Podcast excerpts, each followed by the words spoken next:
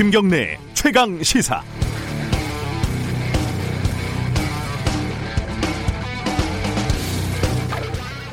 고등학교 중간고사에서 어떤 학생이 컨닝, 그러니까 부정행위를 했다는 의혹이 불거졌다고 가정을 해보죠. 두 가지 극단적인 대응이 있을 겁니다. 먼저, 가정환경이 문제가 있는지, 교우관계가 문제가 있는지, 지각한 적이 있는지, 문제집 산다고 용돈 받아서 노래방에 간 적이 있는지, 이렇게 탈탈 털어가지고 그 학생을 학교에서 퇴학시켜버리는 방법이 있고요. 반대로 이거는 살인적인 내신 경쟁, 스카이캐슬 입시 시스템이 빚은 비극적인 결과물이기 때문에 컨닝한 학생도 피해자일 따름이다. 그러니까 다 같이 회개하고 반성하자. 이런 방법도 있을 겁니다. 둘 다 좀 이상하죠. 실제 현실에서는 일이 그렇게 극단적으로 진행이 되지는 않습니다. 컨닝을 했는지 안 했는지 사실관계를 확인하고 그에 합당한 성적 처리와 징계 수준을 결정하고 그런 일이 벌어지지 않도록 제도적인 허점을 정비하는 걸로 일은 마무리가 될 겁니다. 그런데 정치적인 영역에서는 그런 합당한 일처리가 되지를 않습니다. 조국 사태 때도 마찬가지였고 코로나 마스크 대란 때도 그랬었고 지금 정의연 윤미향 논란에서도 마찬가지입니다. 상황이 진행될수록 전체적인 노, 논쟁에는 조국도 없고 코로나도 없고 위안부 피해자도 없어집니다. 실체가 중요한 게 아니라 아군이냐 적군이냐 이게 중요하니까요. 한쪽에서는 사실 확인을 요구하는 모든 목소리를 너희들이 무슨 자격으로 30년 역사를 폄훼하냐, 친일이냐, 이런 식으로 대응을 하고요. 한쪽에서는 작은 회계적인 실수, 일본 과자 같은 꼬투리를 잡아서 희대의 배임, 횡령, 사기 범죄로 낙인을 찍습니다. 중간이 없습니다. 중간의 목소리는 들으려 하지 않습니다. 그렇다면 너는 회색주의냐, 기회주의냐, 양다리냐, 양비론이냐, 그럴 수도 있겠습니다. 저는 지나치게 명도와 채도가 높은 목소리가 무섭습니다. 지나치게 빨간 피는 가짜일 가능성도 큽니다. 5월 20일 수요일 김경래의 최강 시사 시작합니다.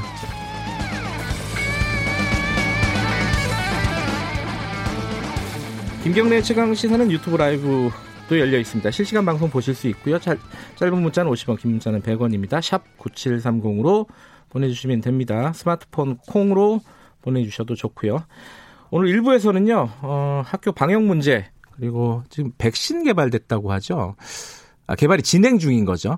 어, 그게 어떻게 되고 있는 건지 전문가와 함께 점검해 보고요. 2부에서는 지금 그 삼성병원에서 확진자 나온 부분 이게 심상치가 않죠. 박원순 서울시장 연결해서 어, 지금 확산 상황 살펴보도록 하겠습니다.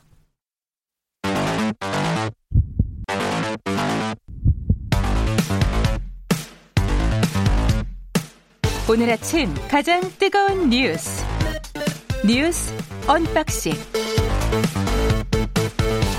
택배 박스를 뜯는 두근두근한 마음으로 매일매일 준비합니다. 뉴스 unboxing 고발뉴스 민동기 기자 나와 있습니다. 안녕하세요. 안녕하십니까. 시사평론가 김민하 씨 나와 계십니다. 안녕하세요. 안녕하세요. 택배가 두근두근해야 되는데 무섭습니다. 이제 택배가. 네. 또 오늘은 무슨 뉴스가 뭐가 나올지 네, 뭐가 나올까. 네. 독극물이 나올지. 자, 오늘 그 코로나 얘기는 전문가들이랑 좀 얘기를 나누겠지만 그래도 워낙 좀 어, 그, 그 긴박한 상황이니까 팩트부터 좀 간단하게 정리를 해보죠. 삼성 서울병원 본관 3층 흉부외과 수술실에서 근무하는 간호사 한 명이요. 지난 18일 양성 판정을 받았거든요. 근데 어제 간호사 3명이 추가 확진 판정을 4 받았습니다. 4명이 된 거죠? 4명인데요.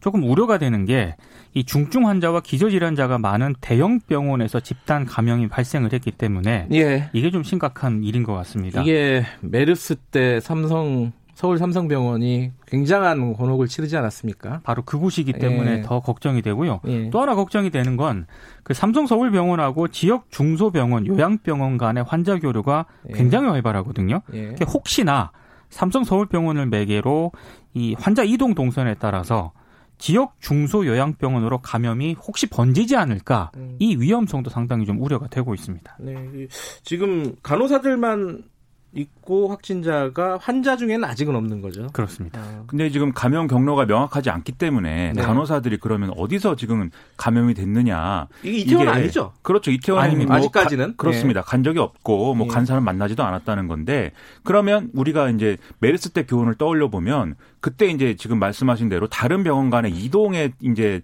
어떤 과정에서 감염되는 경우들이 있었거든요. 근데 환자도 그렇지만 예를 들면 구급차 운전 기사라든지 그렇죠. 또는 간병인이라든지 있는지 이렇게 네.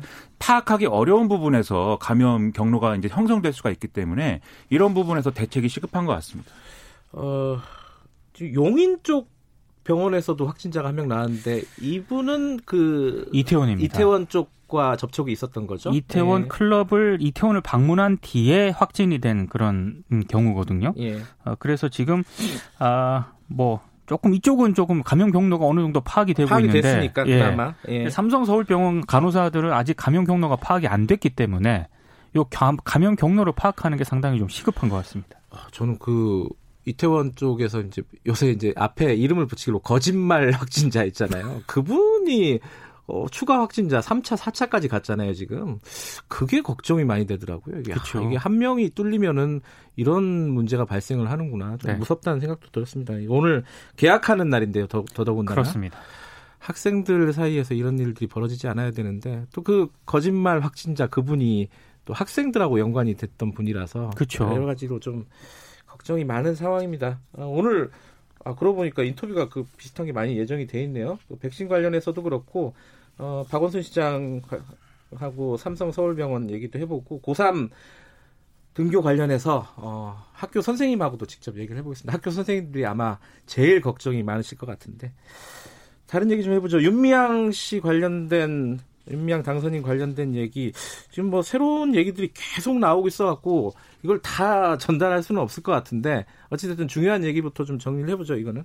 일단 그 힐링 센터 관련해서 네. 어, 당시 사회복지 공동 모금회가 사업 평가 그리고 이제 그 회계 평가 이런 것들에 대해서 네. 박한 점수를 줬는데 네. 어 그때 이제 박한 점수를 준 이유 중에 사실은 회계라든가 이런 것들이 불분명하고 네. 왜이 집을 구매하는데 이제 7억 이상의 금액이 들어갔는지에 대해서 전혀 이제 소명이 안 됐기 때문에 박한 평가를 했고 그 네. 평가 이후에 이제 정, 정의원이 이, 이 당시 정대협이 이, 이 집을 매각하려고 이제 시도를 했다 이런 사실들이 밝혀져서 이제 그런 배경에 대해서 의문이 쏠리는 부분 그런 것들이 보도가 많이 되고 있고요. 그리고 이제 정의기억연대가 우간다에 이제 이 해외 사업도 많이 했죠. 그렇죠. 예. 예, 김복돈 센터라고 당시 이제 아프리카 우간다의 내전 때문에 성폭력 네. 피해를 본 여성들이 많아서 그런 여성들에게 김복동 할머니 어떤 희망을 전한다는 취지로 그런 이제 시설을 마련하려고 했는데 이게 뭐 쉽게 얘기하면 엎어졌거든요. 예, 실패한 사업이 돼버린 거죠. 그렇죠. 이게 실패한 사업에 대해서 첫째로 그러면 이제 당시에 이제 지출했던 1,700여만 원의 돈이 이제 낭비된 거 아니냐 이런 지적이 있는데 예. 예. 그게 이제 일본 정부의 어떤 로비나 이런 것 때문에 엎어졌다. 이렇게들 음. 이제 보도하는 그런 보도들이 있었습니다. 그런데 보- 일부 보수 언론은 이걸 가지고 이제 당시에 우간다에 있는 단체에 이제 그 관계자를 이제 이 취재를 해서 음. 그 관계자가 자기는 뭐 이렇게 이런 취지의 김복동 센터라는 취지의 어떤 사업이라는 건 몰랐고 우간다 전쟁 피해자들의 어떤 쉼터를 마련하는 취지였다고 나는 알고 있었다라고 이제 주장 을 했다라는 걸 보도를 해서 또 이것과 관련된 배경을 배경 의심이다 이렇게 이제 보도를 하고 있고요. 그다음에 미래통합당발 보도들이 있는데 예. 미래통합당 의원들 여러 명이 이제 지금 검증을 열심히 하고 있는 상황인데 윤미향 당선인이 대출을 받은 적이 없는데 집을 막 어, 현금으로 사고 네. 어, 막 이주택자도 되고 뭐 그랬다더라. 이게 돈이 어디서 났냐 뭐 이런 거를 묻는 이런 보도들도 있었고요. 그리고 윤미향 당선인이 개인 계좌로 후원 후원금 받은 거 있지 않습니까? 예. 이런 것들이 금액이 안 맞고 그다음에 지금 후원 계좌가 비어 있는 것도 있는데 이 내역은 왜 공개를 못 하냐 뭐 이런 얘기도 있고 그다음에 가장 좀 황당했던 것은 어, 방탄소년단의 팬클럽 아미가 예. 예, 위안부 피해자들을 위해서 이 패딩을 기부를 했는데 예. 일부 할머니가 못 받았다 중앙일보가 이렇게 보도를 했습니다. 음. 이 정의기억연대는 아, 줬는데 왜 안 받았다고 보도를 하느냐라고 하면서 네, 뭔가 대응을 하겠다라고 주장을 하고 있습니다. 이 보도가 어, 각 신문마다 그 마- 말씀하신 대로 미래통합당 쪽에서 열심히 검증 작업을 하고 있어서 여러 가지가 나오고 있는데 어, 사업 그러니까 공식적인 정의기억 연대 사업 같은 경우는 좀 면밀하게 봐야겠죠. 그렇죠. 어, 나- 낭비된 돈이 없는지 혹은 뭐 사업이 왜 실패했는지 이런 것들은 봐야겠지만은 개인 집까지 이렇게 계속해서 이렇게 개인 재산까지 물론 뭐 공인이니까 재산 형성 과정을 볼 수 있죠. 볼 수 있는데 아직 근거들은 좀 미약하거든요. 이게 뭐 그렇죠. 이게 연결되는 게 그거잖아요. 그 개인 후원 계좌라든가 이런 데서 그쵸. 돈을 빼와 빼오지 않았겠느냐라는 전제를 깔고 지금 얘기를 하는 거잖아요, 이게. 근데 거기에 대한 연결고리는 아직은 없어요. 그죠? 그렇습니다. 보통 이런 국면은 청문회를 할 때만이 이제 만들어지는데 네. 아직 그 장관직도 아니고 국회의원 배지도 안단 분에 대해서 이렇게 검증을 이제 자세하게 면도날로 하는 것은 뭐 흔한 사례는 근데 아닌 것 이제 같습니다. 뭐 국외 후원금 일부 네. 온라인상에 공개된 집행 내역하고 모금 내역이 그런 다른 부분들이 있지 않습니까? 네. 이런 부분에 있어서 는 좀 명확하게 해명을 해서 어, 의문을 좀 불식시키고 가는 게 좋, 좋을 것 같아요 예. 보니까. 뭐 그리고 개인 계좌로 후원 받았던 그렇죠. 내역들은 좀 밝힐 필요가 있을 것 같고 좀 분리해서 생각을 했으면 좋겠습니다. 그리고 아미가 패딩을 줬는데 요거는 사실관계가 완전히 달라가지고 한쪽은 그렇죠. 줬다 그러고 한쪽은 안 받다 안 받았다 그러고 뭐 증거가 있는 것도 아니고 수령증 같은 걸 받은 건 아닐 거 아니에요, 그죠? 근데 뭐 당시에 전달하는 영상이 있다 이렇게 정의경 연대 얘기를 음. 하고 있는데 하여튼 패딩은 중요합니다. 근데 추운 날은 패딩이 있어야 되죠. 네. 갑자기 우간다 김복동 센터만 하더라도요. 예. 사업이 이제 무산된 것 자체에 대해서는 뭐 여러 가지 평가가 할 수가 있는데 네. 당시 그 일본 정부가 조직적으로 방해를 했고 그건 충분히 개연성이 있죠. 그렇죠. 그리고 음. 이제 거기에 우간다 정부가 상당히 좀 눈치를 본 것 같거든요. 네. 그러니까 오히려 지적을 하려면 그런 부분도 같이 지적을 해야 되는데 네.